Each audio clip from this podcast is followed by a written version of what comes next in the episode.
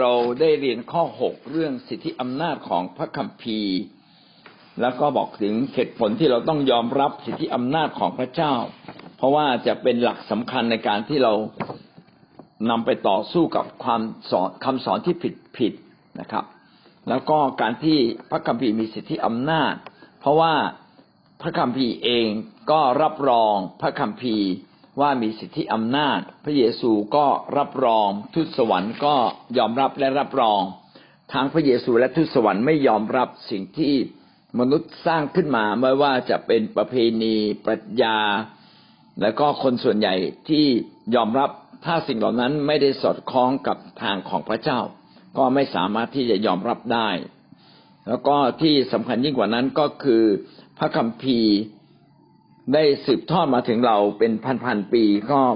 ไม่เคยที่จะขัดแย้งกับต้นฉบับเลย คงทนถึงทุกวันนี้ แล้วก็มีผลต่อชีวิตของเราอย่างมาก พระคัมภีร์ก็ถูกต้องทั้งทางประวัติศาสตร์และโบราณนักคดีก็สอดคล้องกับสิ่งที่บันทึกไว้หมดสิ้นงานสิ่งนี้เชื่อว่าพระวจนะของพระเจ้านั้นเป็นสิ่งที่พิเศษจริง ๆ และก็มาจากพระเจ้า มีฤทธิเดชสำหรับทุกคนที่เชื่อและทำตาม เราขึ้นข้อเจ็ดนะครับ เรายังอยู่ในเรื่องศาสนศาสตร์พระคัมภีร์ ข้อที่เจ็ดนะครับ พระคัมภีร์การแบ่งหมวดหมู่พระคัมภีร์ พี่น้องก็คงทราบดีนะครับ พระคัมภีร์มีหมวดหมู่ โดยเฉพาะพระคัมภีร์เดิมก่อนนะครับ พระคัมภีร์เดิม7.1นะครับ มีหมวดหมู่อยู่ห้าหมวด หมวดแรกเขาเรียกว่าหมวดเบญจบันหมวดเบญจบันห้าเล่มนะฮะปฐมกาลอพยพเลวีนิติ กันดาวิถีเฉลยธรรมบัญญัติ เป็น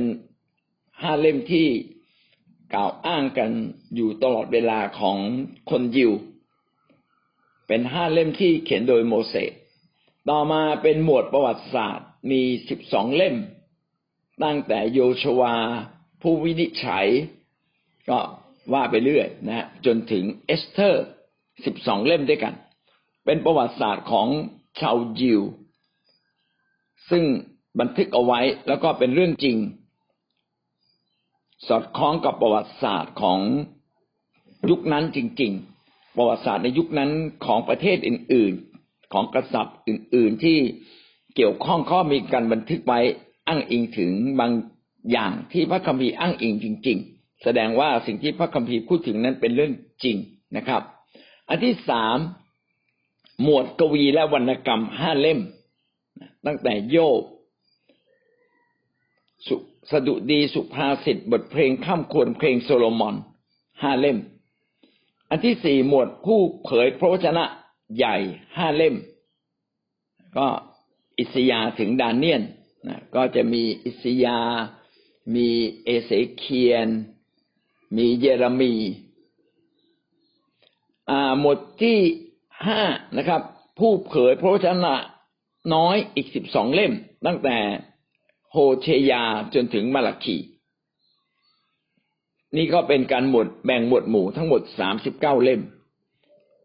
เวลาพระเยซูคริสต์อ้างถึงพระคัมภีร์เดิม ก็จะบอกว่าธรรมบัญญัตินะครับ แล้วก็ผู้เผยพระวจนะและสดุดีของพระเยซูก็แบ่งเป็นสามหมวดนะครับ ก็คือหมวดธรรมบัญญัติ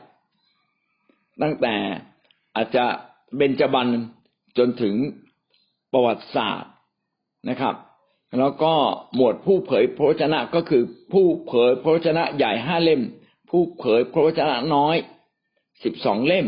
แล้วก็หมวดสดุดีก็คือหมวดกวีและวรรณกรรมห้าเล่มนะครับสำหรับพระคัมภีร์ใหม่เจ็ดจุดสองนะครับ แบ่งเป็นห้าหมวดห้าหมวดเช่นกัน หมวดที่หนึ่งก็คือพระกิติคุณสี่เล่ม มัทธิวถึงยอน ในมัในพระกิติคุณสี่เล่มเนี่ยก็จะมีเขาเรียกว่าพระกิติคุณพ้อง ก็คือมีสามเล่มที่มันใกล้เคียงกันมากเลย คือมัทธิว มาระโกลูกา ต่อมานะครับ อันที่สองก็คือหมวดประวัติศาสตร์ก็คือกิจการของอัครทูต ก็จะมีการเล่าว่ามีคิดจักเกิดขึ้นได้อย่างไร และการทำงานของคิดจักสมัยแรกเป็นอย่างไรบ้าง อันที่สามหมวดจดหมายฝากของอาจารย์เปาโลสิบสามเล่มด้วยกัน ก็ตั้งแต่โรมจนถึงฟิเลโมน ต่อมามีจดหมายฝากทั่วไปอีกแปดเล่มฮีบรูถึงยูดาพระธรรมฮีบรูก็ถกเถียงกันว่า อาจารย์เปาโลเป็นคนเขียนไหมนะแล้วก็มีพระธรรมจดหมายฝากอื่น ๆ เช่นหนึ่งเปโตรสองเปโตร แล้วก็ยังมีหนึ่งยอนสองยอนสามยอน แล้วก็ยูดานะท่านยูดาเป็นคนเขียน สุดท้ายก็คือหมวดพยากรณ์ก็คือวิวรณ์ ทั้งหมดรวมแล้วก็ยี่สิบเจ็ดเล่มในการแบ่งหมวดหมู่พระคัมภีร์ก็จะเป็นพระคัมภีร์เดิมห้าหมวดสามสิบเก้าเล่ม พระคัมภีร์ใหม่ก็ห้าหมวดนะครับยี่สิบเจ็ดเล่มสำหรับพี่น้องที่อ่านพระคัมภีร์มาเยอะก็จะเป็นเรื่องปกติเป็นเรื่องง่ายนะบางทีเขาก็มาร้องเป็นเพลงเลยนะครับเอามาร้องเป็นเพลงคนเก่าๆนี่ก็จะร้องได้นะครับ มา มัททายมาเราโกลูกาเล่มสีนั้นนาชื่อว่าโยฮัน ผมจำได้หน่อยหนึ่งป้าสายจะร้องได้เกือบทั้งหมดขับต่อมาข้อแปดนะครับ สัญลักษณ์ของพระคัมภีร์ symbol for the Bible สัญลักษณ์ของพระคัมภีร์มีอะไรบ้าง โอ้มีเยอะมากเลยนะครับ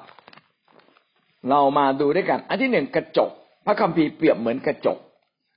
ยากอบบทที่หนึ่งข้อยี่สิบสามนะครับ ถ้าผู้ใด เพราะว่าถ้าผู้ใดฟังพระวจนะและไม่ได้ประพฤติตามผู้นั้นก็เป็นเหมือนคนที่ดูหน้าของตัวในกระจกเงา ถ้าเราได้อ่านพระคัมภีร์ก็เหมือนกับเราส่องกระจก เราก็จะเห็นว่าตัวเราเนี่ยมีอะไรบกพร่องต้องปรับปรุงแก้ไข นี่ก็เป็นสิ่งที่สอนเราว่า เมื่อเราอ่านพระคัมภีร์ เราควรจะอ่านพระคัมภีร์เพื่อตรวจสอบชีวิตของเรา และ สิ่งใดที่เรายังไม่ได้ปรับพฤติตาม ก็เปลี่ยนแปลงเสีย เพราะพระคัมภีร์เขียนว่า เขียนไว้ว่าถ้าผู้ใดฟังพระวจนะและไม่ได้ประพฤติตาม ผู้นั้นก็เป็นเหมือนคนที่ดูหน้าของตัวในกระจกเงา แค่ดูกระจกเงา แต่ไม่หวีผมไม่เช็ดขี้ตา ก็ไม่ได้นะครับ ก็จะต้องเป็นคนที่ประพฤติตามกับปรับปรุงแก้ไข คนที่อ่านพระคัมภีร์ชีวิตก็เติบโตขึ้น ประการที่สองย่อยนะครับมเมล็ดพืชมเมล็ดพืชมเมล็ดพืชเนี่ยเมื่อเราหว่านลงไปเราก็จะงอกงาม กลายเป็นต้น ถ้าเป็นมเมล็ดที่มีชีวิตก็จะงอกขึ้นมาเป็นต้น เมื่อรับการรดน้ำพรวนดินและดูแล ก็จะกลายเป็นต้นไม้ใหญ่แล้วก็เกิดผล พระวจนะของพระเจ้าก็เช่นเดียวกัน เมื่อเราอ่านแล้วก็นำไปใช้ ก็จะเกิดผลเปลี่ยนแปลงชีวิตของเรา แรกๆ ก็อาจจะยังไม่เกิดผล เพราะว่าแค่รับรู้ยังไม่ได้ตระหนัก ต่อมารับรู้ต่อมาก็มากขึ้นมากขึ้นก็เกิดความตระหนัก ฟังเทศมาก ๆ อ่านมาก ๆ ฟังมาก ๆนะครับ เกิดความตระหนักก็เริ่มต้นเปลี่ยนแปลงพฤติกรรมของตนเอง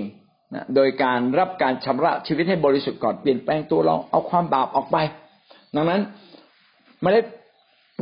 พระวจนะของพระเจ้าจึง เปรียบเหมือนเมล็ดพันธุ์ที่ปลูกสร้างสิ่งใหม่ขึ้นมาในชีวิตของเรา ในมัทธิวบทที่สิบสามข้อสามถึงข้อเก้าได้กล่าวไว้ว่า แล้วพระองค์ก็ตัดกับเขาทั้งหลาย กับเขาหลายประการเป็นคำอุปมา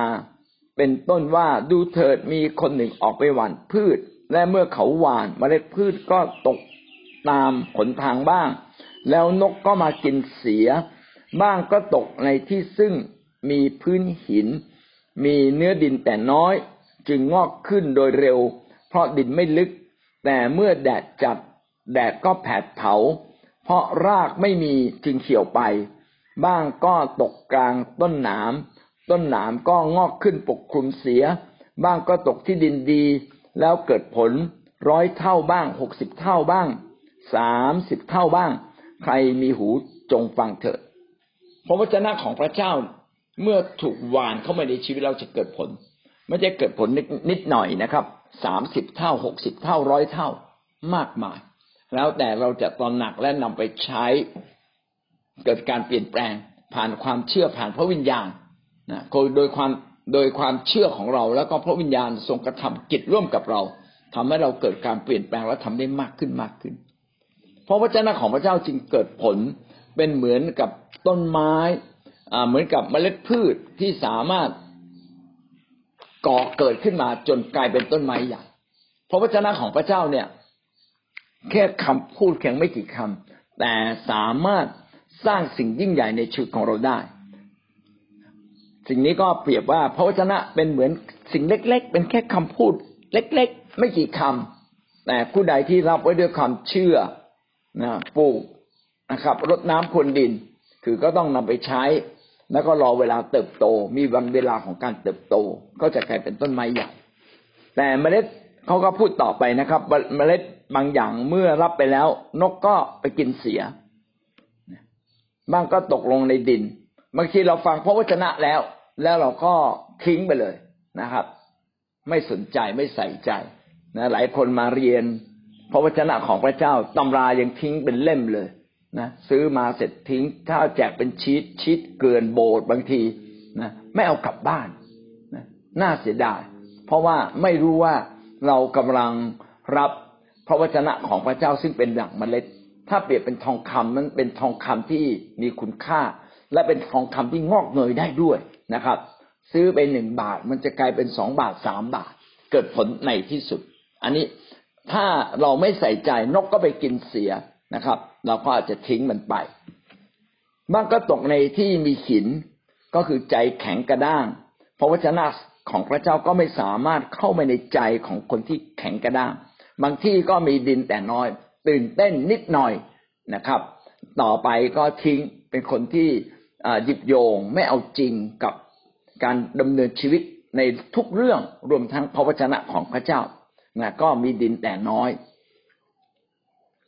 งอกขึ้นมานะครับ เมื่อแดดจับแผดเผารากไม่มีก็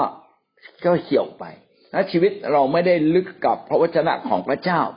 สุดท้ายชีวิตของเราก็ห่างไกลจากผลที่จะเกิดขึ้นบางก็ตกในหนาม ต้นหนามก็งอกปกคลุมเสีย เช่นอาจจะตกลงมาในหญ้าจำนวนมาก หรือว่าต้นเถาวันต้นอะไรที่มันปกคลุมจนต้นไม้ ต้นไม้เล็กๆที่กำลังเกิดจากเกิดจากเมล็ดของของของพระเจ้าเนี่ย มันไม่สามารถงอกขึ้นมาเมื่อกี้เรารับรู้ละเอาละชอบดีเอาแต่ว่าไปเที่ยวดูแต่เฟซดูแต่ยูทูบมัวแต่เล่นเกมนะครับ มัวบางคนก็ไปทำสิ่งที่เพลิดเพลิน เจริญใจไปมัวแต่ทำอาหารกิน ดังนั้นคำของพระเจ้าก็ไม่สามารถเติบโตขึ้นมาในชีวิตของเรา เราก็เปรียบเหมือนกับเราปลูกพืชเวลาเรารับพระวจนะเราจึงต้องคอยเอาใจใส่ดูแล ตัวเราจริง ๆ ว่า เออเรารับพระวจนะของพระเจ้ามาเนี่ย เราได้กลับไปทบทวนไหมกลับมาภาวนานะ ทบทวนอยู่ทั้งเช้าทั้งค่ำนะครับ เอาไปเล่าให้คนอื่น ฟังสอนคนอื่น สิ่งเหล่านี้ก็ทำให้คำของพระเจ้านั้น แน่นอยู่ในชีวิตของเราค่อยๆเติบโตขึ้นมาไม่ว่าจนเราตัดสินใจดำเนินชีวิตตามพระวจนะการเกิดผลก็เกิดขึ้นและเมื่อเราทำตามพระวจนะของพระเจ้าซ้ำๆๆ ๆนะครับมเมล็ดพืชเล็ก ๆ หรือคำของพระเจ้าเพียงแค่คำสองคำก็เปลี่ยนชีวิตเราได้เลย กลายเป็นต้นไม้ใหญ่คำว่าเมล็ดพืชจึงเป็นสิ่งที่สะท้อนถึงพระคัมภีร์ของพระเจ้าได้อย่างดี อันที่สามเป็นเหมือนเปรียบเหมือนน้ำนะครับ น้ำคือมีการชำระ เอเฟซัสบทที่ห้าข้อที่ยี่สิบหกเพื่อจะได้ทรงทำให้คิดจักบริสุทธิ์โดยการชำระด้วยน้ำและพระวจนะ คิดจักต้องบริสุทธิ์ก็คือคริสเตียนทุกคนต้องบริสุทธิ์ถูกชำระด้วยน้ำก็คือต้องมีการกลับใจ ต้องมีการเปลี่ยนแปลงชีวิตนะครับ น้ำและพระวจนะ บางคนก็แปลคำว่าน้ำนี้เป็นอย่างอื่นไปก็มีนะครับ เช่น การรับบัพติศมาเพื่อจะดำเนินชีวิตกับพระเจ้าอย่างจริงๆจังๆ บางคนก็แปลว่าเป็นการล้างตัวเองชำระออกจากความบาปนะอย่างที่เรามีคำคำหนึ่งเนี่ยชำระชีวิตให้บริสุทธิ์ถูกไหมฮะเราก็ต้องรับการชำระชีวิตให้บริสุทธิ์ทุกวัน เพราะวจนะของพระเจ้าจึงเป็นเหมือนอย่างน้ำที่เราอาบกินใช้ทำให้ร่างกายเราสะอาด เปรียบเหมือนน้ำนะครับ น้ำและพระวจนะ หรือน้ำบวกพระวจนะนะครับ ก็ยิ่งทำให้ชีวิตของเราได้สะอาดมากยิ่งขึ้น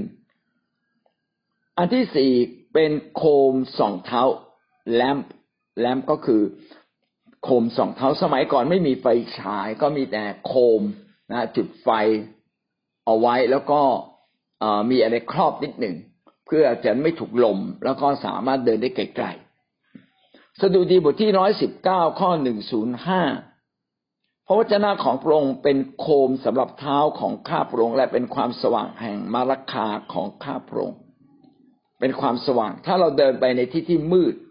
แน่นอนเลยเราก็จะต้องสะดุดกับต้นไม้ตอไม้ก้อนหินนะครับ อาจจะถูกน้ำตำถ้าเราเดินในทางก็สะดวกหน่อยหนึ่งแต่การมีโคม มีความสว่างทางในทางเดินก็ทำให้เราเดินแบบสะดวกสบาย พระวจนะของพระเจ้าก็เป็นเป็นความสว่างแห่งชีวิตทำให้เรารู้ว่าอะไรดี อะไรดีกว่า แล้วก็อะไรดียอดเยี่ยม อะไรเป็นสิ่งที่ถูกนะสิ่งที่ผิด แล้วเราก็สามารถเลือกตัดสินใจได้ โคมสองเท้า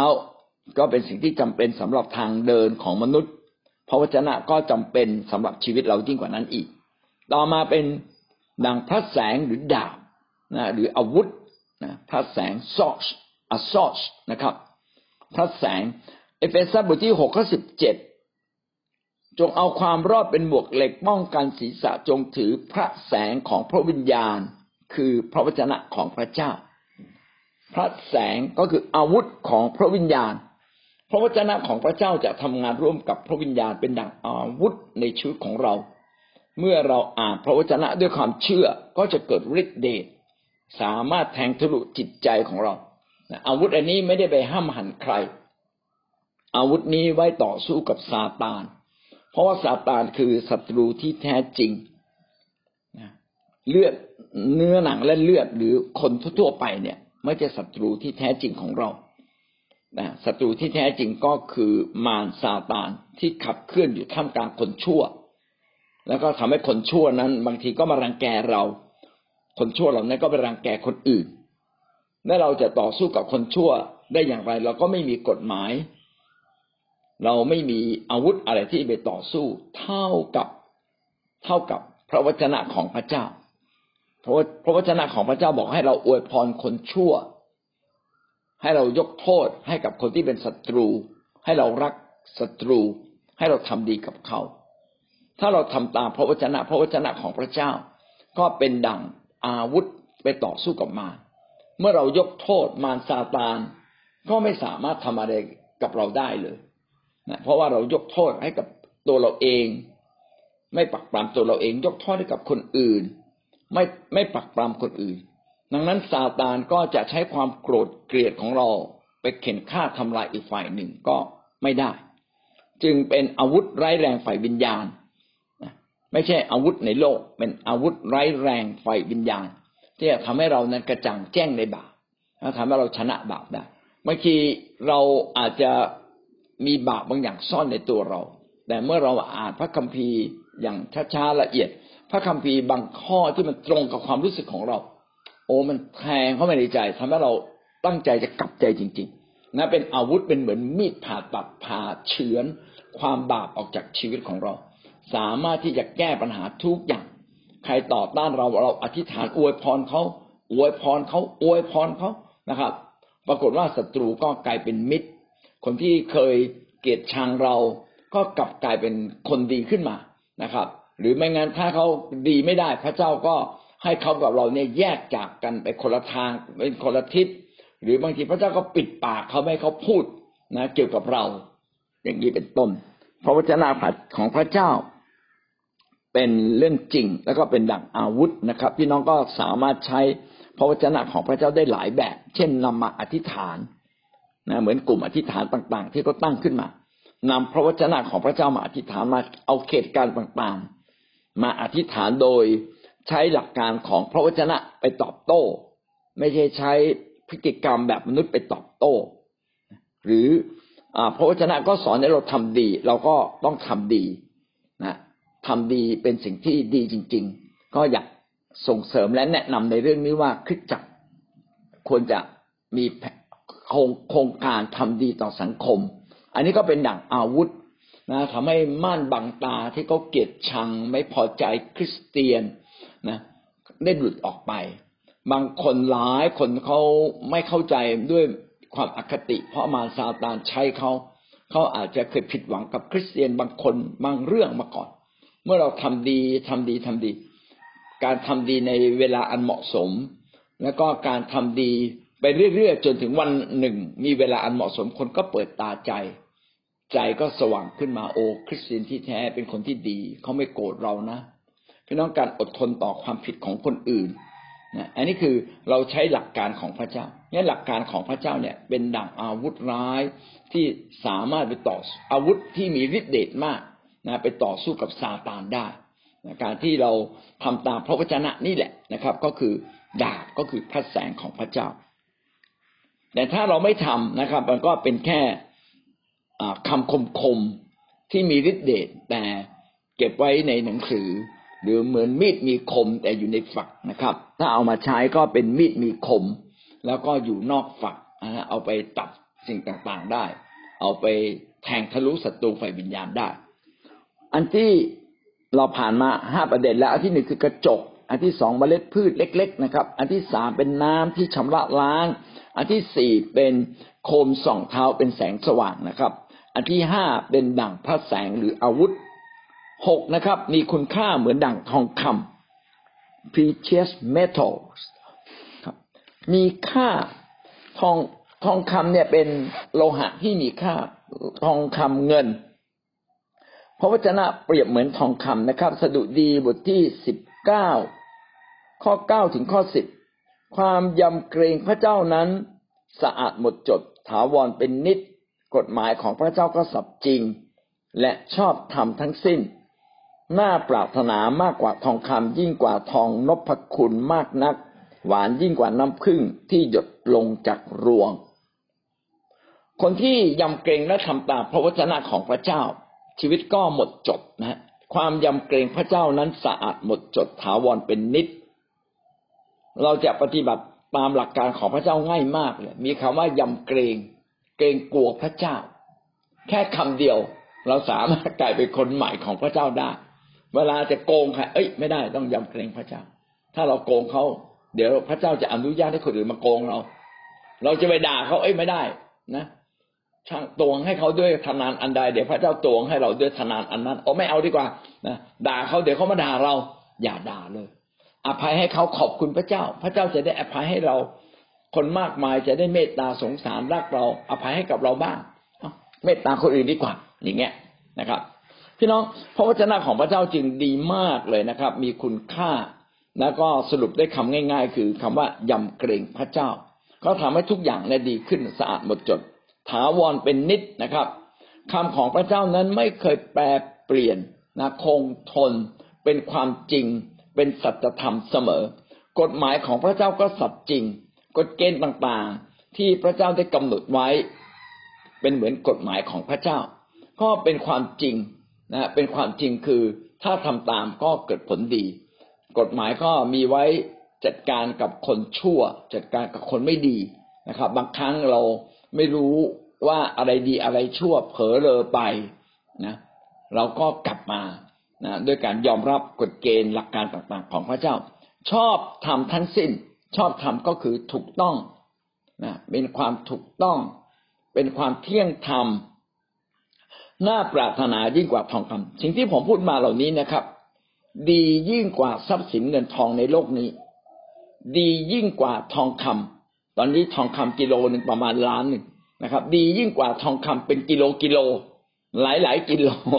นะยิ่งกว่าทองนพคุณมากนักนะหวานยิ่งกว่าน้ำผึ้งที่หยดจากรวง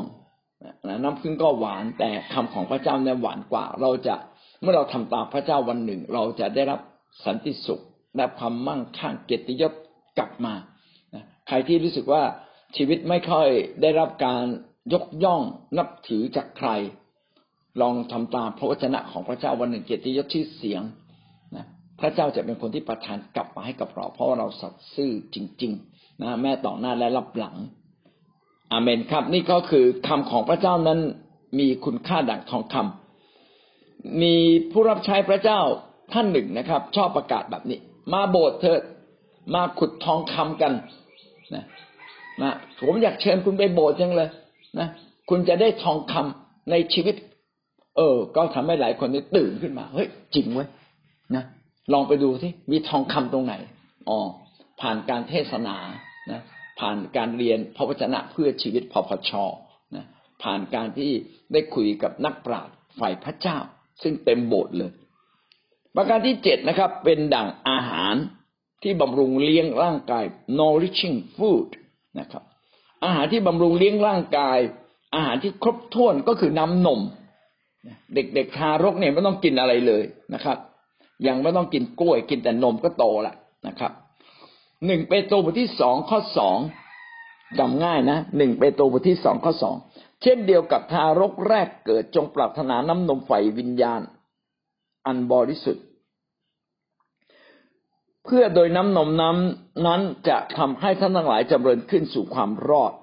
เป็นเหมือนน้ำนม เมื่อเรามาเชื่อพระเยซูเราเป็นเหมือนทารกไฟวิญญาณ เราจึงต้องกินนมไฟวิญญาณ นมฝ่ายวิญญาณก็คือพระวจนะของพระเจ้า จึงต้องไปติดตามผลไปดูแลเขา ไปป้อนนม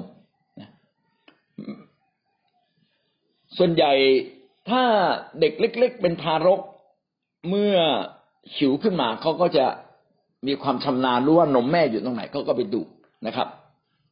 แต่ถ้าสมมติว่าเป็นนมขวดเนี่ยนะครับ คนตื่นขึ้นมาสมมติว่าแม่เหนื่อยมาก ไม่สบายนอนไป พ่อตื่นขึ้นมาชงนมเสร็จ ยัดไปยัดมา ยัดไปยัดมาโน่นแหละแทนที่จะยัดใส่ปากลูกโน่นน่ะไปจิ้มใส่จมูกก็มี จิ้มถูกตาก็มีคำไปคำมา เพราะว่าง่วงนะคือเราเวลาไปดูแลคนเนี่ยเราก็ต้องรู้ว่า เออนะเมื่อไหร่เขาพร้อมที่จะรับน้ำนมของพระเจ้านะไม่ใช่ไปถึงก็สอนสอนสอนสอนอันนี้น้ำนมก็ไปทิ่มใส่จมูกบ้างใส่หูบ้างมันไม่เข้าไปในปากนะ มันก็กินลงไปไม่ได้เนี่ยเราก็ต้องดูจังหวะเมื่อไหร่ทารกฝ่ายวิญญาณจะเปิดปากนะ เมื่อเปิดปากแล้วก็เอาน้ำนมให้กิน ส่วนใหญ่การเป็นพยานก็เป็นเรื่องดี การเป็นพยานเนี่ยเป็นเหมือนน้ำนมไฟวิญญาณนะเป็นนมอ่อนนะเป็นอาหารอ่อนไม่ใช่อาหารแข็ง เป็นพยานไปเมื่อเราเป็นพยานมันก็แตะใจเขาพอแตะใจเขาเขาก็อยากจะได้นะครับ หวังว่าพี่น้องจะเป็นคนหนึ่งที่มีน้ำนมนะ เป็นแม่ไฟวิญญาณที่มีน้ำนมให้กับลูกนะครับ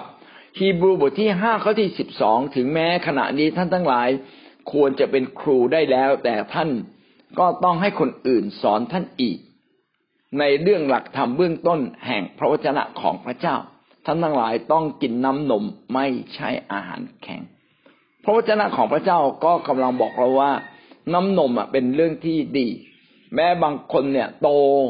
ฝ่ายเขาเรียกว่าโตฝ่ายอายุในพระเจ้าแต่ไม่ได้โตฝ่ายวิญญาณ เขาก็ต้องการน้ำนมนะครับ ในพระคัมภีร์ก็สะท้อนให้เราเห็นว่ามีคริสเตียนอาจจะจำนวนหนึ่งนะครับ ชอบสอนคนอื่นแต่อาจจะลืมสอนตัวเองไป ก็มีบ้างนะแต่จริง ๆ การสอนก็ทำให้เราเติบโตขึ้นด้วยนะครับ และที่สำคัญนั้นก็คือเราลืมเรื่องพื้นฐานพระวจนะของพระเจ้า เช่น เรื่องการกลับใจ เรื่องการมีชีวิตกับพระเจ้า การมีวินัยในการเข้าเฝ้าพระองค์ การตั้งแท่นบูชานมัสการพระเจ้าซึ่งเป็นเรื่องพื้นฐาน เป็นเหมือนกับเราต้องกินอาหารพื้นฐานนะอาหารพื้นฐานก็คืออาหารอ่อนนะอาหารอ่อนเช่น เรากินข้าวข้าวสวยไม่ได้ก็ต้องกินข้าวต้มนะต้องกินข้าวต้มนะครับ กินเนื้อเป็นก้อนๆไม่ได้ แล้วก็กินโจ๊กนะครับแล้วก็มีบ้าช่อ หมูบ้าช่อที่เขาสับมาเรียบร้อยแล้วทำให้เคี้ยวง่ายกินง่าย อย่างนี้เป็นต้นถ้ากินไม่ได้ก็เข้า blender blender เลยปั่นปื๊ดนะครับ เป็นของเหลวข้นๆกินง่ายงั้นเราต้องฉลาดนะครับเวลาเราจะไปดูแลใคร ก็ต้องมีการสอนพระวจนะเหมือนแบบใส่เข้ามาใน blender ปั่นปื๊ดนะครับนิ่มหมดเลยนะแค่ดื่มเฉยๆนะเหมือนน้ำนม เหมือนโอวันตินดื่มเข้าไปปื๊ดเออแข็งแรง ใส่น้ำตาลหน่อยนะครับ ใส่หอมๆอลงมานิดหนึ่งนะใส่ผลไม้เป็นนิดหนึ่งโอ้ร่างกายแข็งแรง พระวจนะของพระเจ้าก็เช่นเดียวกันนะครับ เป็นเหมือนอาหารอ่อน เป็นเหมือนน้ำนมนะหวังว่าพี่น้องก็จะรู้จักทำอาหารอ่อนๆให้คนทาน เมื่อเขาเติบโตแล้วจึงค่อยให้อาหารแข็ง อาหารแข็งก็มีนะครับ เช่น เนื้อซึ่งเราต้องขบเคี้ยวใช่ไหมฮะอะไรบางอย่างที่ต้องขบเคี้ยวพวกถั่ว พวกนับซึ่งมันแข็งต้องเคี้ยว พระคัมภีร์ก็พูดถึงคนโต คนโตก็ต้องต้องกินอาหารแข็ง ไม่ใช่กินอาหารอ่อนนะอาหารแข็งเช่น บางทีถูกนักเตือนตรงตรงนะเสียหน้านิดหนึ่งนี่ยอมไหมนะบางทีผู้นำตักเตือนเราตรง เพราะว่าเราผิดหลายครั้งละผู้นำก็บอกไม่ได้ละวันนี้ต้องขอเตือนตรงๆอาจจะเตือนแรงไปนิดหนึ่งนี่คืออาหารแข็ง เราเวลาเจออาหารแข็งเนี่ย เรายอมรับไหมนะถ้าเรายอมรับก็แสดงว่าเราเป็นถ้าเราไม่ยอมรับ เราก็รู้สึกว่าความเย่อหยิ่งมัน ความเย่อหยิ่งความมีหน้ามีตาเรามันปิดบังตัวเรา เราไม่ยอมรับอาหารแข็ง ถ้าเราไม่ยอมรับอาหารแข็งแสดงว่าเราก็ยังเป็นเด็กไฟวิญญาณ เป็นเท่าทารก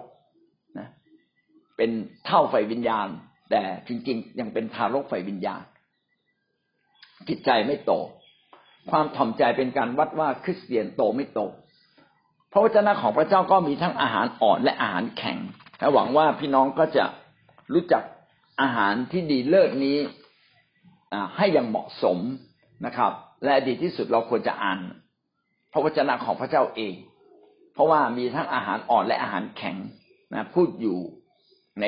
พระคัมภีร์ตลอดเวลา แล้วเราได้ยินบางที เรารับอาหารแข็งจากพระเจ้าโดยตรง เราก็รู้สึกว่าไม่ต้องเสียหน้านะยินดีรับมากกว่า การอ่านพระคัมภีร์จึงเป็นการช่วยชีวิตคริสเตียนจริง ๆ ต่อมาเป็นอาหารแห่งชีวิต พระเยซูก็เปรียบว่าพระวจนะของพระเจ้านั้นเป็นอาหารแห่งชีวิตนะครับ พระเยซูตรัสกับเขาว่าเราเป็นอาหารแห่งชีวิต ผู้ที่จะมาหาเราจะไม่หิว ผู้ที่วางใจในเราจะไม่กระหายอีกเลย พระเยซูนั้นเป็นพระวาทะ ระวาทะก็คือถ้อยคำของพระเจ้าคำที่ออกจากพระโอษฐ์ของพระเจ้า เป็นถ้อยคำแห่งชีวิต แท้จริงพระเยซูเองก็เป็นพระวาทะ แล้วก็พระองค์เองก็เป็น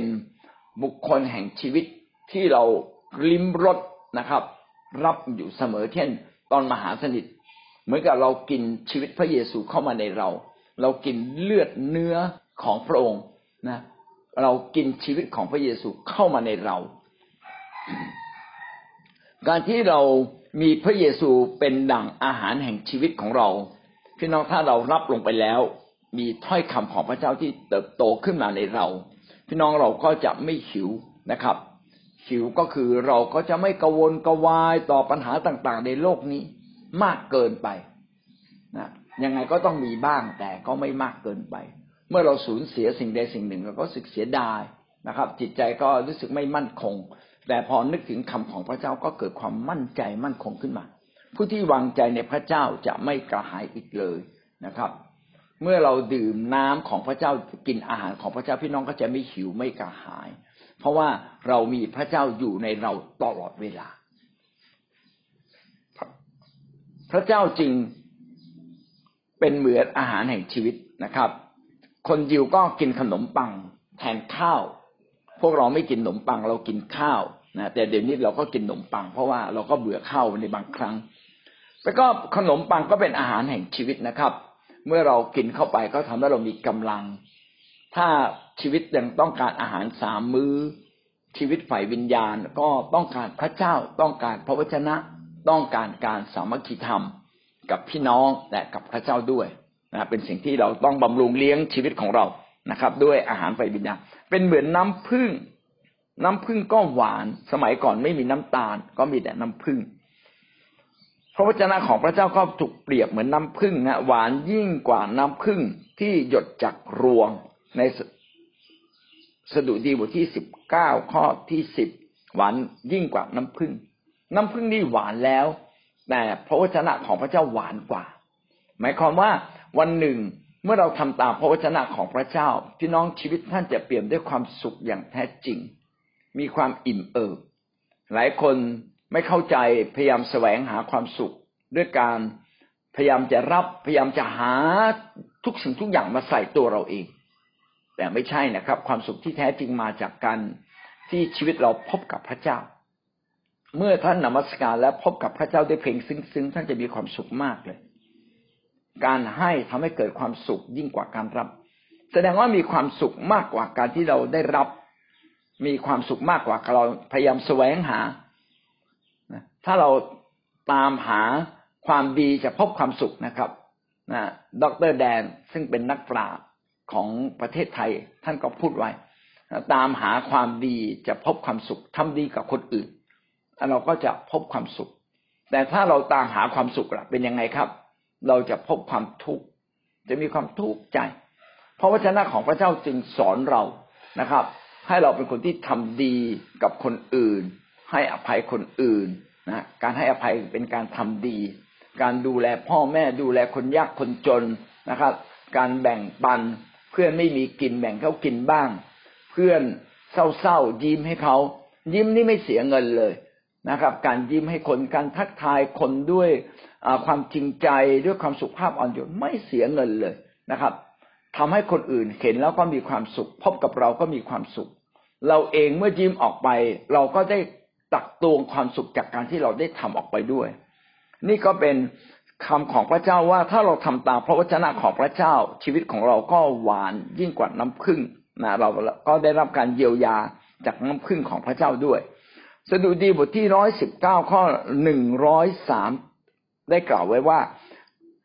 ร้อยสิบเก้าข้อหนึ่งร้อยสามพระดำรัสของพระองค์นั้นข้าพระองค์ชิมแล้วหวานจริง ๆ หวานกว่าน้ำผึ้งเมื่อถึงปากข้าพระองค์ เมื่อเราดำเนินชีวิตตามพระดำรัสหรือพระวจนะ หรือถ้อยคำของพระเจ้า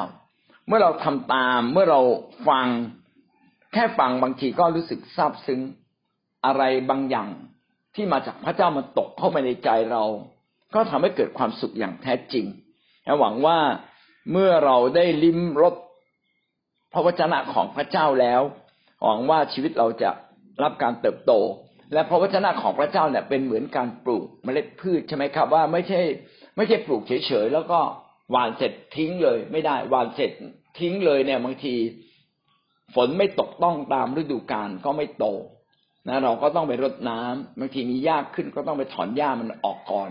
เดี๋ยววัวจะเหยียบคนจะเหยียบ ก็เอารั้วมาล้อมไว้ เราจึงต้องให้พระวจนะของพระเจ้าเนี่ยค่อยๆเติบโตขึ้นในชีวิตของเรา เมื่อเติบโตถึงจุดหนึ่งก็หวานยิ่งกว่าน้ำผึ้งแต่คนบางคนเนี่ย เหมือนดอกบัวที่กำลังจะพ้นน้ำอยู่แล้วพอได้รับพระวจนะของพระเจ้าพ้นน้ำเลย นะครับ เกิดความสว่างขึ้นมาในใจ พระวิญญาณบริสุทธิ์และพระวจนะดลใจนะเกิดความประจักษ์แจ้งขึ้นมา โอ้ใช่เลยใช่เลยนะ เหมือนนักวิทยาศาสตร์ร้องว่ายูเรกาพบแล้วดีใจมาก พบแล้วพบแล้ว พี่น้องเวลาเราพบพระวจนะของพระเจ้าทำให้ชีวิตของเรานั้นตื่นเต้นมีความสุขการสิ่งที่มีความสุขที่สุดก็คือปลดล็อกตัวเองออกจากความบาปนะหวังว่าพี่น้องปลดล็อกตัวเอง ออกจากโซ่ตัวที่ผูกเราเนี่ย คือสิ่งที่ดีที่สุดเลย ก็ทำให้เรารู้สึกว่าชีวิตเราถูกปลดปล่อยมีเสรีภาพนะเป็นเสรีภาพที่อยู่ในทางของพระเจ้าไม่ใช่เสรีภาพที่ตามใจตัวเอง เมื่อเราปลดตัวเราเองออกจากความบาปออกจากความคิดผิดผิดแค่เล็กๆน้อยๆชีวิตเราก็เปลี่ยนด้วยความสุขอย่างแท้จริงนะหวานดั่งน้ำผึ้งเป็นเหมือนค้อนค้อนก็ใช้ทุบใช่ไหมครับ เยเรมีบทที่ยี่สิบสามข้อยี่สิบเก้าพระเจ้าตรัสว่าถ้อยคำของเราไม่เหมือนไฟหรือเหมือนค้อนที่ทุบขินให้แตกเป็นชิ้นๆ เป็นเหมือนค้อนที่ทุบ เวลาเราจะทุบหิน พี่น้องเอาไม้ไปตีมันไม่แตกนะ ต้องเอาค้อนค้อนเหล็กนะฟาดลงไปปึ้งนะฟาดครั้งแรกเนี่ยหินมันก็สะเทือนเด้งกลับมานะ แต่ทุบครั้งที่สองครั้งที่สองนี่อาจจะมีรอยปริเกิดขึ้นเล็ก ๆนะครับพอทุบครั้งที่สามรอยปรินั้นก็แยกโตขึ้นอีกนิดหนึ่งทุกครั้งที่สี่ทุกครั้งที่ห้าหินก็แตกออกมาเลย ชีวิตในตัวเราก็เช่นเดียวกันเพราะวจนะของพระเจ้าเนี่ยเปรียบเปรียบเหมือนค้อนที่มันทุบใจที่ชั่วชั่วบาปที่ชั่วชั่วสิ่งที่ไม่ดีในตัวเราทุบครั้งแรก สะเทือนปึ้งปึ้งปึ้งปึ้งแต่ไม่แตกว่ะยัง ยังยังไม่รู้สึกต้องกลับใจ โดนครั้งที่สองปึ้งรู้สึก เอ้ยพระเจ้าพูดถูกนะเรานี่มันเริ่มมองเห็นความผิดตัวเองอะเริ่มมองแรกๆมองไม่เห็น เริ่มมองเห็นความผิดตัวเอง เออจริงจริงจริงพอโดนทุบครั้งที่สามนะคือ อ่านพระวจนะพระเจ้าครั้งที่สามมันมันทุบทุบความรู้สึกเรา โอ้ใช่แล้ว เรานี่ชั่ว ชั่วร้าย พี่น้องเราอะต้องมาถึงจุดที่มองว่าความบาปเราเนี่ย ชั่วร้าย ไม่น้อยกว่าคนชั่วร้ายในโลกนี้แล้วเวลาเรามองเห็นความเลวร้ายของคนอื่นเนี่ยพี่น้องต้องพูดคำคำหนึ่งเลยเราก็ไม่ได้ดีกว่าเขาเลยพอมามาถึงจุดแห่งความเข้าใจตรงนี้ว่าไอ้คนที่เขาเลวเลวเลวเนี่ย เราไม่ได้เลวกว่าเขาหรอก ผมเนี่ยเป็นคนที่แบบเครียดกับคนที่ขับรถสวน คือเราขับรถไปเขาขับรถสวนมา ทั้งทั้งที่มาเขาขับผิดอะ เพราะการขับรถสวนอะทำให้คนขับรถมาอันตราย อาจจะถึงแก่ความตายได้ เราจอดรถไม่เป็นที่ทำไมไม่มีระบบระเบียบอะข้างหน้าก็ว่างทำไมไม่ไปจอดที่ว่าง คือบางทีเราก็ชอบตำหนิตำหนิ แต่วันหนึ่งพระเจ้าก็บอกผมบอกว่า เจ้าก็ไม่ต่างกันหรอก เจ้าอาจจะไม่ได้ขับรถสวนหรือจอดรถแบบนี้ แต่เจ้าก็หลีกเลี่ยงพระวจนะของพระเจ้าหลาย ๆ ครั้งเหมือนกัน ก็เลยสึกเออจริงนะ บางทีเรารีบๆเราก็มันไม่ทันหาที่จอดเราก็จอดอย่างนั้นเหมือนกัน มีเหมือนกันบางครั้ง บางครั้งก็รู้สึกว่ามันอยากจะขับรถสวนอย่างไรเพราะว่าทางเลี้ยวตรงนี้มันอยู่ใกล้ แล้วก็เตือนใจตัวเองนะครับแต่เผลอทีไรเราก็อาจจะขับย้อนสอนได้ ดังนั้นเนี่ยชีวิตของเราเนี่ยสิ่งที่สำคัญมากเราก็ต้องปรามตัวเราเองนะครับ อย่าว่าแต่คนอื่น คนอื่นผิดเนี่ยมันก็เป็นกระจกเงาสอนเรานะว่าเอออย่าผิดแบบนั้นหวังว่าชีวิตเราเนี่ย จะมีพระวจนะเป็นเหมือนค้อนที่ทุบตัวเอง เป็นเหมือนไฟนะครับ ไฟ ไฟก็เผาผลาญทุกอย่างนะครับ นอกจากก้อนหิน ไม้นี่ก็เผากระดาษก็เผาเผาหมดเลยนะนอกจากหินนอกจากแร่เหล็กนะเผาไม่ได้ แต่อย่างอื่นไฟเผาเรียบนะจุลินทรีย์เชื้อโรคโดนเผาตายเรียบเลย ไม่เหลือใครทำแลบนะไมโครเกี่ยวกับเชื้อโรค เราก็จะมีเขาเรียกมีเหล็ก อันหนึ่งเรียกลูปลูปก็คือเหล็กวงกลมเล็ก ๆ เอาไว้เขี่ยเขี่ยเชื้อนะครับ เมื่อเราเขี่ยเชื้อกอไก่ เชื้อกอไก่ก็จะติดที่ไอ้ปลายเหล็กเนี่ยนะครับ วงกลมๆเนี่ยแล้วเราก็ไปป้าย ไปป้ายสู่อาหารเขาเรียกนะมันเป็นจานจานอาหารของเชื้อโรคนะป้ายเป็นป้าย เชื้อโรคก็จะติด พอเราเอาเหล็ก อันนี้จะไปป้ายอันอื่นก็ต้องมาเผาไฟนะ ก็ต้องเอาเหล็กที่เป็นลูกเล็กๆเผาไฟ เผาไฟอยู่พักหนึ่ง พอมันแดงขึ้นมาเมื่อไหร่ไอ้เชื้อโรคตายหมด เราจึงไปเขี่ยเชื้อตัวอื่นมาได้ เชื้อตัวเก่าก็หมดเลยนะก็มีเชื้อตัวใหม่ ไปป้ายอันอื่นได้ ไฟนี่มันเผาแม้กระทั่งทุกอย่างนะ สัตว์มแมลงตายหมดนะครับ ตอนที่ไฟไหม้ที่ออสเตรเลียเขาบอกว่าเป็นการสูญเสียสัตว์ที่เยอะมาก ประมาณห้าร้อยล้านตัวมั้งมันมากเลยเกินพันล้านตัว เยอะมากเลย เพราะว่าไหม้ทีหลายเดือนนะครับ ไฟมันไหม้ทุกอย่าง ไฟก็ไหม้ความบาปนะพระวจนะของพระเจ้าเป็นเหมือนไฟที่มันเผาไหม้ความบาป ความอสัตย์อธรรมของเรา เราจึงต้องอ่านพระวจนะให้เป็นเหมือนไฟนะที่เผาผลาญตัวเรา อย่าไปเผาผลาญคนอื่น ถ้าสอนคนอื่นก็สอนด้วยความรัก และไฟแห่งความรักนี่ก็จะไปเผาผลาญคนอื่นทำให้คนอื่นดีขึ้นนะเป็นเหมือนไฟ เราพูดไว้นะครับ ทั้งหมดมีเก้าประการเก้าประการนะครับ เป็นสัญลักษณ์ของพระคัมภีร์อ่าเมนเราจะต่อจนจบไหมเนี่ย อันที่แปด เอาจบเลยก็ได้นะครับ ความสำคัญของพระคัมภีร์ต่อชีวิตคริสเตียน พี่น้องพระคัมภีร์เนี่ยมีความสำคัญต่อการเติบโตของคริสเตียนอย่างมากนะทำให้เราไม่ตกอยู่ภายใต้อำนาจของซาตานและบาปอันนี้เป็นหลักการที่สำคัญมากคือเราเนี่ยอยู่ในโลกแห่งความบาป เราต่อสู้กับบาปและก็หัวหน้าของบาปก็คือซาตาน ซาตานก็ใช้ความบาปเนี่ยเข้ามาสู่ชีวิตของเราเนี่ยเวลาเราต่อสู้ในการดำเนินชีวิตคริสเตียนเนี่ยพี่น้องต้องต่อสู้กับบาปต้องอธิษฐานเอาชนะซาตาน เมื่อเราขับไล่ซาตานซาตานก็ไป เมื่อเราตัดสัมพันธ์กับซาตานซาตานก็อยู่กับเราไม่ได้นะเพราะว่าเมื่อเรากล่าวโดยสิทธิอำนาจของพระเจ้าซาตานก็จำต้องฟังมันอยู่กับเราไม่ได้ซาตานก็ทำให้เราไม่มีสันติสุข ถ้าพี่น้องไม่มีความสุขนะคนลึกๆเลยนะเจอสองอย่าง อันที่หนึ่งคือเจอบาปก่อน มันมีบาปบางอย่างอะทำให้เราไม่มีความสุข บาปที่เราเกาะไว้ติดเอาไว้ยึดเอาไว้นะบาปที่เรายังไม่ยอมกลับใจทำให้เราไม่มีสันติสุข อีกอันหนึ่งคือซาตานเราไปยุ่งกับซาตานเราเปิดช่องให้ซาตานเข้ามาทำทำทำร้ายตัวเราเองนะครับ เป็นวิญญาณชั่ว เป็นวิญญาณที่มัน กำหนดชีวิตเราได้ บงการชีวิตเราได้สมมติว่าผมเป็นคนที่ขี้โกรธเนี่ยซาตานแห่งความโกรธก็อยู่กับผมด้วย ผมจะระงับความโกรธด้วยกันไม่ไม่พยายามไม่โกรธพยายามไม่โกรธมันสู้ไม่ได้ ต้องไปจัดการกับซาตาน ต้องไปอดอาหาร สู้กับซาตานขับไล่ซาตานให้ผู้หลักผู้ใหญ่ในโบสถ์นะผู้นำวางมือขับไล่ ผู้นำมีสิทธิอำนาจนะมากกว่าเรา ก็ให้ผู้ใหญ่ขับขับผีออกจากเรา และบางอย่างเราจึงต้องให้ผู้นำช่วยอธิษฐานเผื่อเรา และบางทีเราก็จับมือร่วมใจกันอธิษฐานร่วมพลังกัน ก็ทำให้เราสามารถต่อสู้กับซาตานนะคริสเตียนเวลาประชุมกันเป็นร้อยเป็นพันเนี่ยต้องไป เพราะเราไปรับกำลังจากคำอธิษฐานจากการอยู่ร่วมกันนะเป็นพลังฝ่ายวิญญาณที่มหาศาลที่มันสามารถต่อสู้กับอำนาจซาตาน ยิ่งไปอยู่กับผู้นำที่ก็มีของประทานมากเราก็ได้รับ อันนี้ก็จึงเป็นสิ่งที่สำคัญว่าเราต้องทำตามพระวจนะนะครับ พระวจนะจะไม่มีประโยชน์อะไรเลย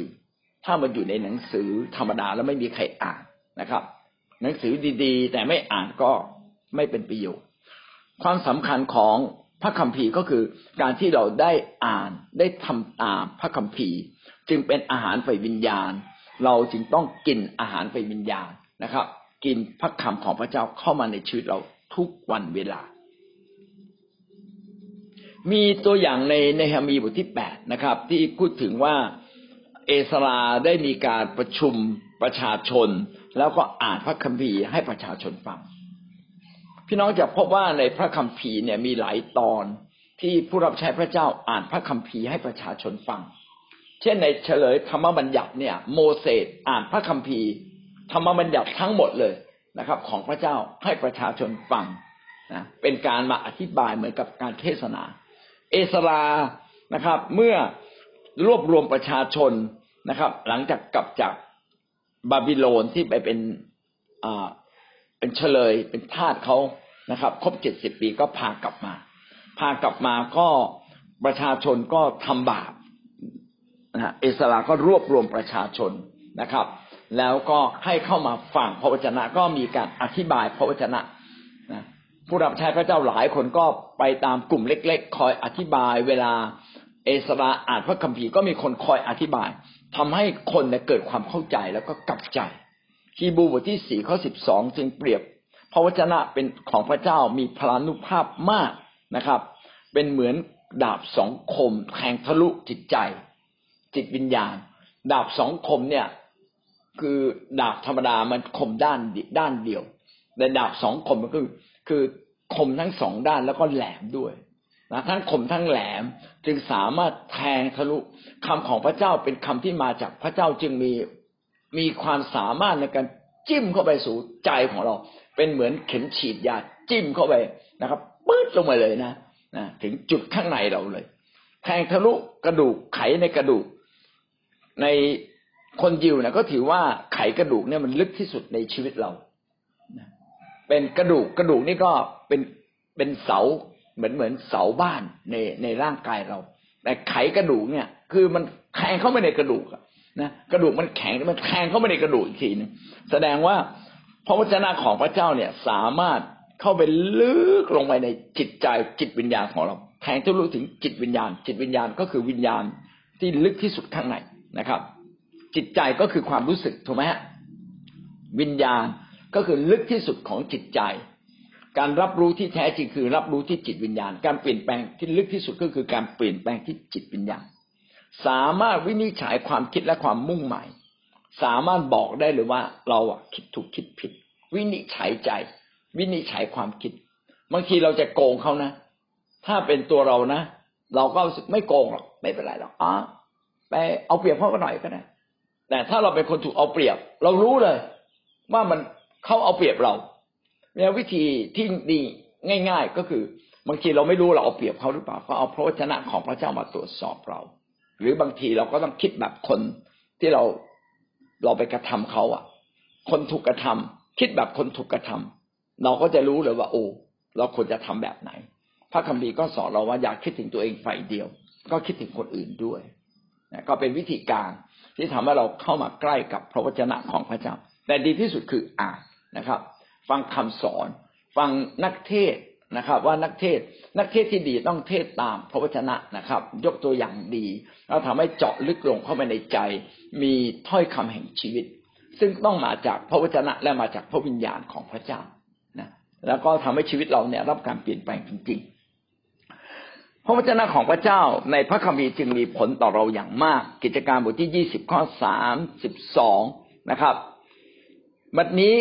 ข้าพเจ้าฝากท่านไว้กับพระเจ้ากับคำแห่งพระคุณคำแห่งพระคุณก็คือพระวจนะหรือพระคัมภีร์ของพระเจ้า ซึ่งมีฤทธิ์อาจก่อสร้างท่านขึ้นได้ พระวจนะของพระเจ้ามีฤทธิ์แน่นอนเลยสามารถเปลี่ยนแปลงเรา เขาใช้คาว่าอาจก่อสร้างท่าน ก็อยู่ที่เราตอบสนองบางทีเราฟังเฉยๆก็เหมือนกับพระวจนะของพระเจ้าไปตกตกในจิตใจที่แข็งกระด้าง มันก็ไม่งอกไง ดินที่แข็งกระด้างมเมล็ดก็ไม่งอกไปตกพื้นซีเมนต์มันงอกไม่ได้ มันไม่มีดินนะครับ แต่ถ้ามีดินนิดหน่อยมันแทรกเข้าไปได้เลยนะแต่มันไม่มีดินมันงอกไม่ได้นะเพราะเขาจึงเขียนว่าอาจก่อสร้างท่านใดก็ขึ้นกับการตอบสนอง ถ้าเราตอบสนองพระพระวจนะของพระเจ้าก็เติบโตขึ้นมาในเรานะครับ ให้ท่านมีมรดกด้วยกันกับบรรดาวิสุทธชน เมื่อ ชีวิตเราเติบโตขึ้นกับพระเจ้าพี่น้องได้รับมรดกอย่างเต็มบริบูรณ์มรดกนั้นจัดสรรไว้สำหรับทุกคนครับ แต่มากน้อยขึ้นกับการยินดีเปลี่ยนแปลงชีวิตการดำเนินชีวิตกับพระเจ้า การปฏิบัติในทางของพระเจ้าจริง ๆ ด้วยการรับใช้พระองค์ไม่ใช่เอาตัวรอดฝ่ายเดียวนะพระวจนะของพระเจ้าเนี่ยไม่เคยบอกเลยว่าคริสเตียนต้องเอาตัวรอดบอกเสมอต้องเป็นเกลือ คือเกลือก็ไปรักษา เนื้อไม่ให้เน่า รักษาสังคมไม่ให้เน่า โลกนี้ไม่ให้เน่า ต้องเป็นแสงสว่างนะจุดตะเกียงแล้วส่องไปที่สูงนะครับ เป็นเหมือนอตะเกียงโคม โคมปะคาคาที่มันแม้แต่ภูเขาก็ปิดบังไว้ไม่ได้ เป็นแสงสว่างเจิดจ้าเราจึงต้องมีผลต่อคนอื่นนะครับ เปลี่ยนแปลงชีวิตเรา และก็ทำให้ตัวเรามีผลต่อคนอื่นมากขึ้นหนึ่งเทสโลนิกาบทที่สองข้อสิบสาม เราขอบพระคุณพระเจ้าเสมอ เพราะว่าท่านทั้งหลายได้รับพระวจนะของพระเจ้า ซึ่งท่านได้ยินจากเรา ท่านไม่ได้รับอย่างคำของมนุษย์แต่ได้รับไว้ตามความจริง คือพระวจนะของพระเจ้า เวลาเราฟังคำของพระเจ้านั้น ต้องรับเป็นแบบคำของพระเจ้า ไม่ใช่คำของผู้เทศนา ไม่ใช่คำของพี่เลี้ยงที่สอนพระคัมภีร์เรา เวลาเราฟังใครต้องรับเหมือนคำที่มาจากพระเจ้า อย่าเป็นรับแบบคำของมนุษย์ ถ้าบอกโอ้อาจารย์ก็พูดไปอย่างนั้นแหละ บางทีเราไม่ให้ความสำคัญ เมื่อเราไม่ให้ความสำคัญกับคำของพระเจ้าคำเหล่านั้นก็เป็นเหมือนดังคำของมนุษย์เลย ไม่มีความหมายแต่แม้คำพูดของใครก็ตามหรือบางทีเด็กๆพูด บางทีมันซ่อนความหมายของพระวจนะพระเจ้าไว้ ในคำที่เขาพูด เรารับแบบคำของพระเจ้าเข้ามา โอ้เกิดความแปลกประหลาดใจ เกิดการเปลี่ยนแปลงขึ้นมาในตัวเรา ซึ่งกำลังทำงานอยู่ภายในท่านทั้งหลายที่เชื่อ อันนี้คำนี้ดีมากเลยกำลังทำงานอยู่ภายในเพราะวจนะของพระเจ้าเนี่ยทำงานในจิตใจของเรา ในความคิดจิตใจของเรา ถูกเปลี่ยน ถูกกระทบ รู้สึกว่าบางสิ่งต้องแก้ไขบางสิ่งต้องเปลี่ยนแปลง อาเมนนะครับ เอาให้จบไปเลยดีไหมครับนะแปดจุดหนึ่งนะครับ พระคัมภีร์เกี่ยวข้องกับชีวิตปัจจุบันของเราสองด้านนะครับ ถ้าเรารับพระคัมภีร์เข้ามาในชีวิตพระคัมภีร์ของพระเจ้าก็มีผลต่อชีวิตของเรานะครับ พี่น้องจะเห็นว่าพระคัมภีร์เนี่ยได้บ่งบอกความจริงไว้หลายสิ่งหลายอย่างนะครับ อันที่หนึ่งนะพระคัมภีร์กล่าวถึงจิตใจซึ่งเป็นธรรมชาติของมนุษย์ที่ไม่เคยเปลี่ยนแปลง จิตใจมนุษย์ไม่เคยเปลี่ยนเลยนะครับ ตั้งแต่อดีตจนถึงปัจจุบัน คืออ่อนแอยังไงในบาปก็เราก็ยังอ่อนแอในบาปนะลองเอาเงินเป็นล่อลวงใครมันก็ล่อลวงเกือบได้ทุกคนเลยนะเอาเรื่องเพศเป็นล่อลวง ก็เกือบล่อลวงได้เกือบทุกคน มนุษย์มีความบาปเพราะฉะนั้นพระคัมภีร์ก็พูดถึงความบกพร่องของมนุษย์ และพูดถึงความหวังของมนุษย์ พูดถึงสิ่งต่างๆ ทุกคนเหมือนกัน แม้แต่วีรบุรุษ ของพระเจ้าวีรบุรุษแห่งความเชื่อบางคนก็ยังอ่อนแอแล้วทำบาปได้ อิสยาก็มีความอ่อนแอเมื่อถูกนางเยเซเบลไล่ล่า ก็ยังต้องหนีเลยนะครับ กลัวลนลาต้องหนีนะครับแล้วพระเจ้าก็มาช่วยทัน ดาวิดก็ทำบาปเรื่องเพศอย่างเงี้ยเป็นต้น โซโลมอนก็ทำผิดพลาดเขาไปแต่งงานกับหญิง โอ้ยอียิปต์จนหลงไหลความงามของสตรีในยุคของสาวๆอะไรเงี้ย คือมันมันเพี้ยนได้คนมันเพี้ยนได้ จะเห็นว่าพระกบีได้พูดถึงธรรมชาติของความเป็นมนุษย์แล้วว่า มันมีความอ่อนแอในบาปในเนื้อหนังเรา อันนี้เป็นเรื่องจริงนะครับ ต่อมานะพูดถึงความจริงหรือสัจธรรม ซึ่งเป็นความจริงที่ไม่เคยเปลี่ยนแปลงนะเช่นพระลักษณะของพระเจ้านะครับ พระเจ้าไม่เคยเปลี่ยนแปลงนะครับแผนการของพระเจ้าที่ดีเลิศที่ไม่เคยเปลี่ยนแปลง ดังนั้นพระคัมภีร์จึงสะท้อนนะครับ พระลักษณะของพระเจ้าน้ำพระทัยและแผนการที่ดีเลิศของพระเจ้าที่มีต่อมนุษย์และสิ่งเหล่านี้ไม่เคยเปลี่ยนแปลงเลยทั้งยุคนี้และยุคหน้าและตลอดไป ประการที่สองนะครับ พระคัมภีร์เป็นเรื่องที่นำมาใช้กับชีวิต พระคัมภีร์ไม่ได้เก็บไว้ในหนังสือหรือบนขิ้งต้องมาใช้กับชีวิต พระคัมภีร์นำคนมาถึงพระเยซู ในพระคัมภีร์ได้พูดถึงข่าวประเสริฐ ว่ามีแต่ข่าวประเสริฐเท่านั้นที่สามารถ เปลี่ยนแปลงชีวิตมนุษย์ได้ และพามนุษย์ออกจากความตายไปสู่นิรันดร์กาลยากอบบทที่หนึ่งข้อยี่สิบเอ็ดนะครับ เหตุฉะนั้นจงเลิกความสะโสมมมทั้งหลายแหล่และการชั่วร้ายอันดกดื่นจงน้อมใจรับพระวจนะที่ปลูกฝังไว้แล้วนั้น ซึ่งสามารถช่วยจิตวิญญาณของท่านทั้งหลายให้รอดได้ กลับมาหาคำของพระเจ้าครับ แล้วจิตวิญญาณเราจะรอด กลับมาเชื่อพระเยซูแล้วเราจะรอดสองที่โมทีบทที่สามข้อสิบห้า นะก็พูดถึงชีวิตที่โมทีว่าที่โมทีได้รับพระคำของพระเจ้า พระคำพีของพระเจ้าอันศักดิ์สิทธิ์แล้วก็จนนำมาถึงซึ่งความรอดก็โดยความเชื่อพระคัมภีจึงนำคนมาถึงพระเยซูคริสต์นะครับมาถึงความรอด ต่อมาพระคัมภีสร้างเราให้มีความสัมพันธ์กับพระเจ้า นี่เป็นเป้าหมายสำคัญนะครับว่าคริสเตียนทุกคนเราไม่ได้นับถือศาสนา เพราะศาสนาเป็นแค่กฎเกณฑ์เราต้องเดินตาม แต่เราเหนือศาสนาตรงที่ว่าเรามีพระเจ้าแห่งความดี พระเจ้าแห่งความรอดอยู่ในชีวิตของเรา เราจึงค่อยๆกลายเป็นคนดี และสุดท้ายเราก็ไปถึงความรอด ความสัมพันธ์กับพระเจ้าจึงเป็นเนื้อแท้ของการมารู้จักกับพระเยซู พระคัมภีร์ในหนึ่งเปโตรบทที่สองบทที่หนึ่งข้อที่สิบสามนะบอกว่าเราไม่ได้บังเกิดจากพันมะตะมะตะคือต้องตาย แต่เกิดจากพันอมตะ พระเจ้าอมตะอยู่ในเราเราจึงไม่ตายนะครับ คือด้วยพระวจนะของพระองค์อันทรงชีวิตและดำรงอยู่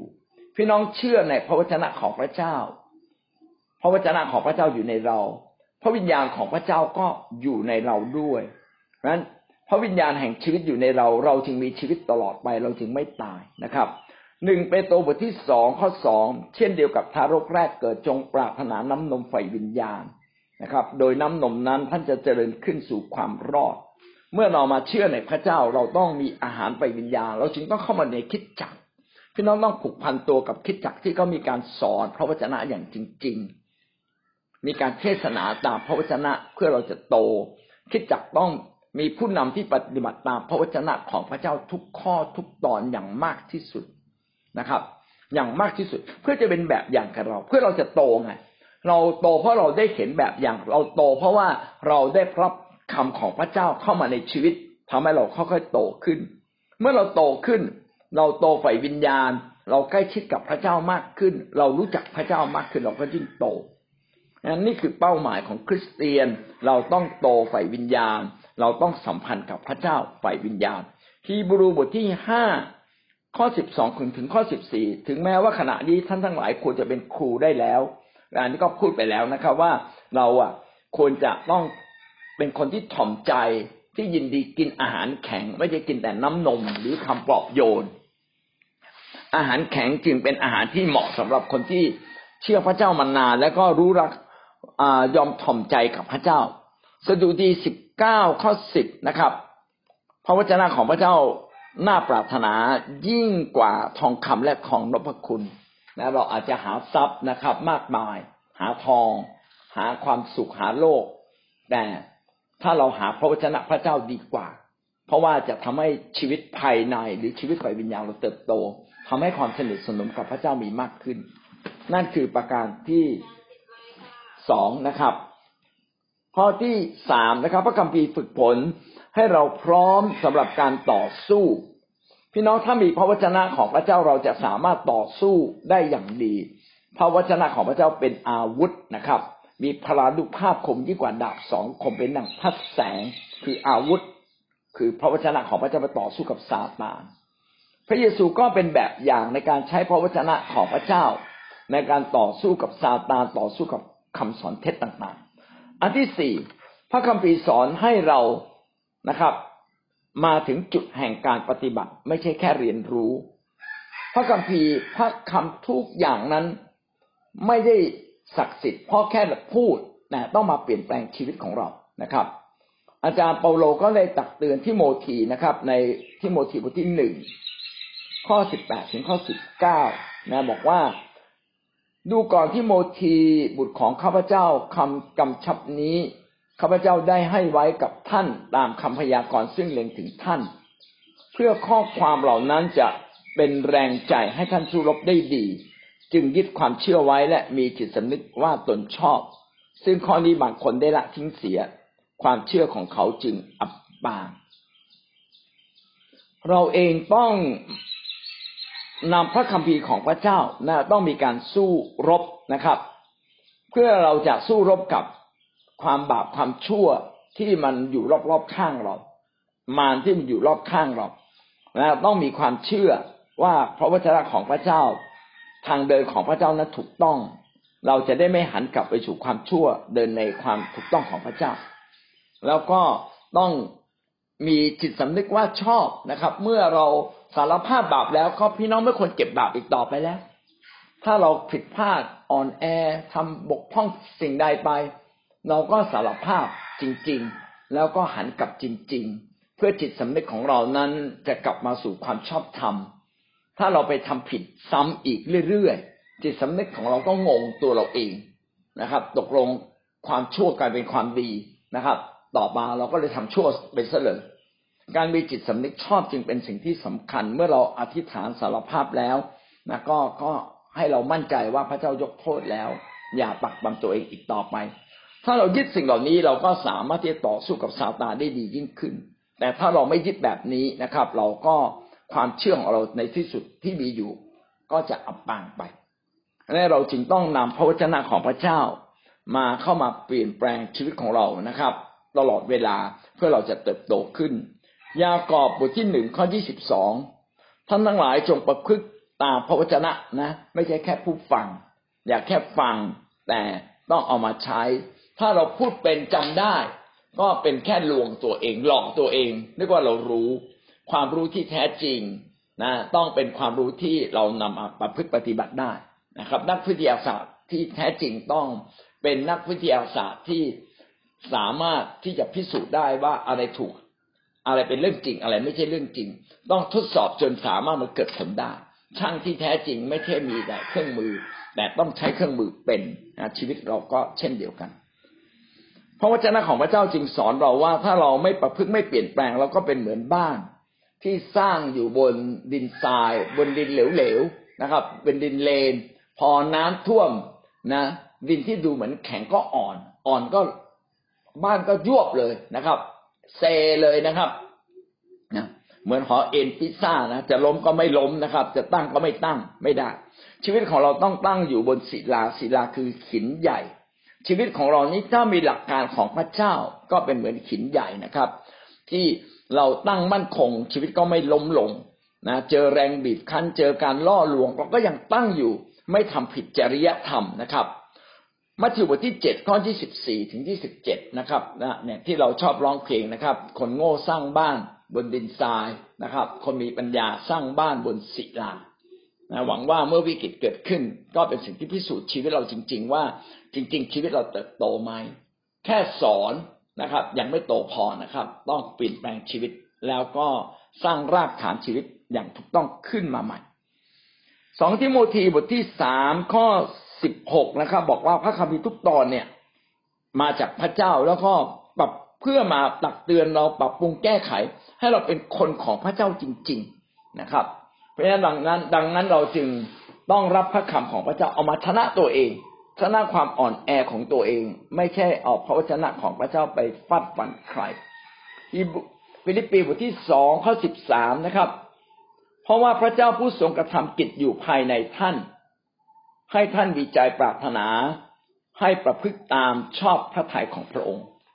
คำของพระเจ้าต้องสกิดใจเราได้ ต้องดนจิตดนใจเราจนกระทั่งเรายินดีเปลี่ยนแปลงชีวิตนะประพฤติตามที่ชอบพระทัยมีบางท่านก็พูดดีนะ บอกว่าถ้าเราตั้งธงชีวิตไว้เลยนะว่า ขอเราเป็นคนที่พระเจ้าพอใจ พอพระทยัย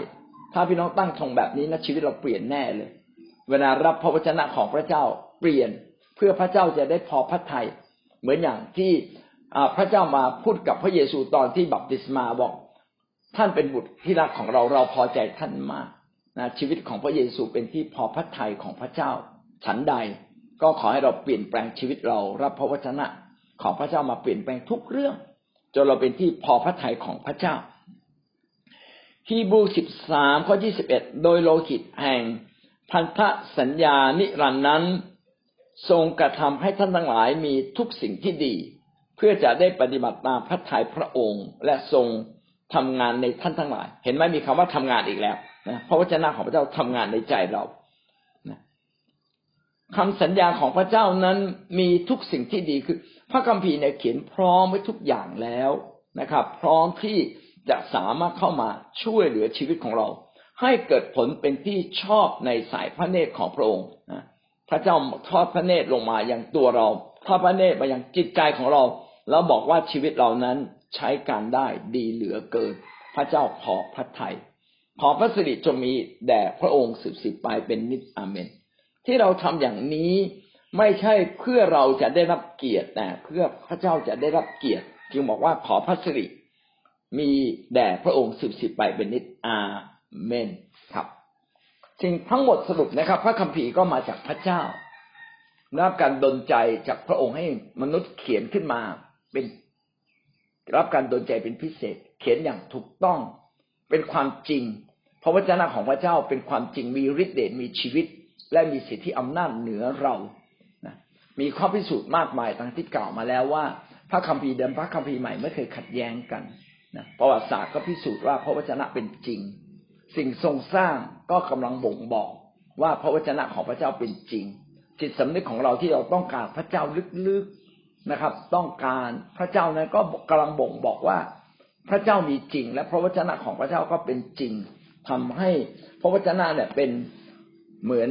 กับแกนกลางระหว่างเรากับพระเจ้าที่เรามองไม่เห็น เป็นแกนกลางระหว่างมนุษย์คนบาปกับพระเจ้าที่บริสุทธิ์และยิ่งใหญ่ เราจึงต้องเรียนรู้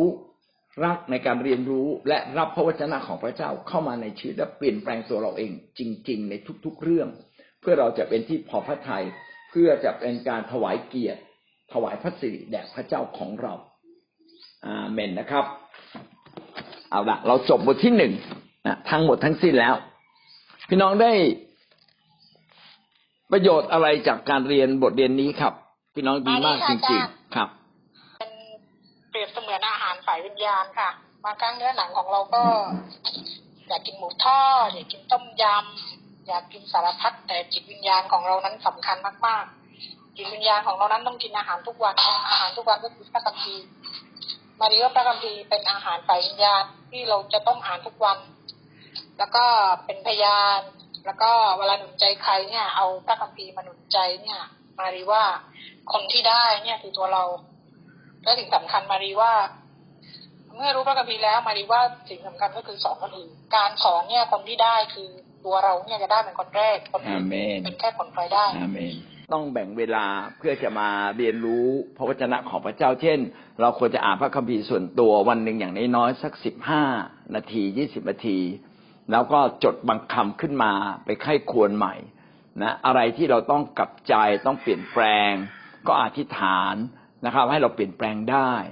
ถ้าแค่ความตั้งใจบางทีมันเปลี่ยนไม่ได้ แต่ต้องอธิษฐานครับ แล้วจะทำให้เรา สามารถเปลี่ยนแปลงตามนั้นได้ อย่าพาขอพระเจ้าอย่าพาเราเข้าไปสู่การทดลอง ในจุดที่เราอ่อนแอที่สุด เพื่อเราจะชนะทีละเรื่อง ใครไม่มีระบบระเบียบก็อธิษฐาน ใครไม่มีวินัย ใครนัดไม่ตรงเวลา ใครเป็นคนที่ยังพูดจาโกหก ใครยังเป็นคนที่ไม่สัตย์ซื่อในแต่ละเรื่องพี่น้องก็เปลี่ยนชีวิตเราให้สัตย์ซื่อนะครับ แล้วก็ที่สำคัญมากคือมาผูกพันกับพระวจนะผูกพันตัวกับคิดจัก นะที่เราจะถูกสร้างชีวิตขึ้นมาจริง ๆนะครับทำตามในสิ่งที่ผู้นำฝ่ายวิญญาณเขาแนะนำเรา เพื่อเราจะเติบโตขึ้นนะครับเวลาวันหนึ่งเราก็จะได้ริมรสความหอมหวานแห่งพระวจนะมากขึ้นทุกวันจนเราเติบโตแล้วก็เป็นพรแก่คนอื่นอ่าหนังสือเรื่องเพิ่มความรู้จะเป็นหนังสือพื้นฐานนะของในการเข้าใจเรื่องศาสนศาสตร์เป็นระบบอของบริษัท กนกบรรดาศาสตร์พี่น้องก็ลองค้นคว้าเข้าไปในโครมหรือใน Google นะเขาก็มีขาย พี่น้องสามารถไปซื้อจากเขาได้นะครับ เล่มหนึ่งก็ตกประมาณสักสองร้อยบาทหรืออะไรเนี่ยนะครับนะนี่ก็เป็นสิ่งที่จะทำให้พี่น้องที่รักในการสนใจพระวจนะ สามารถไปเรียนรู้พระวจนะพระเจ้าได้เพิ่มขึ้นนะครับ